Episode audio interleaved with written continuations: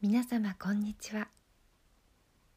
柴田久美子のポッドキャスト「優しく優しく優しく」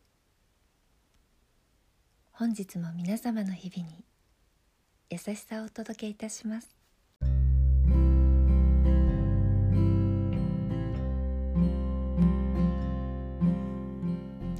見取り市柴田久美子でございます。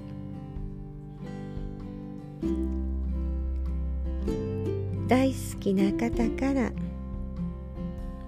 102歳一人暮らし哲代おばあちゃんの著書を送っていただきました。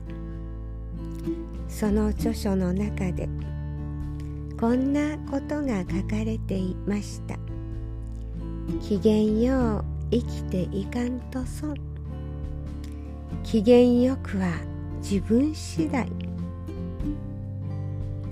102歳の一人暮らしの哲代ばあちゃんは弱気の虫にやられると。心も体も錆びない自分でいたい。そう自分に言い聞かせ。自分の心は自分で育てるものだと。そんな風に書かれていました。100歳まで。一人暮らし。素敵な生き方だなぁと。尊敬の念を大きくしました。優しく。優しく。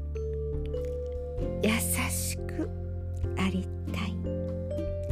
どうぞ皆様機嫌よくお過ごしくださいませ。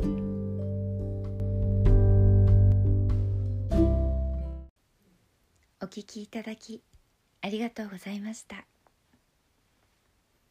皆様の毎日が心穏やかなものでありますように。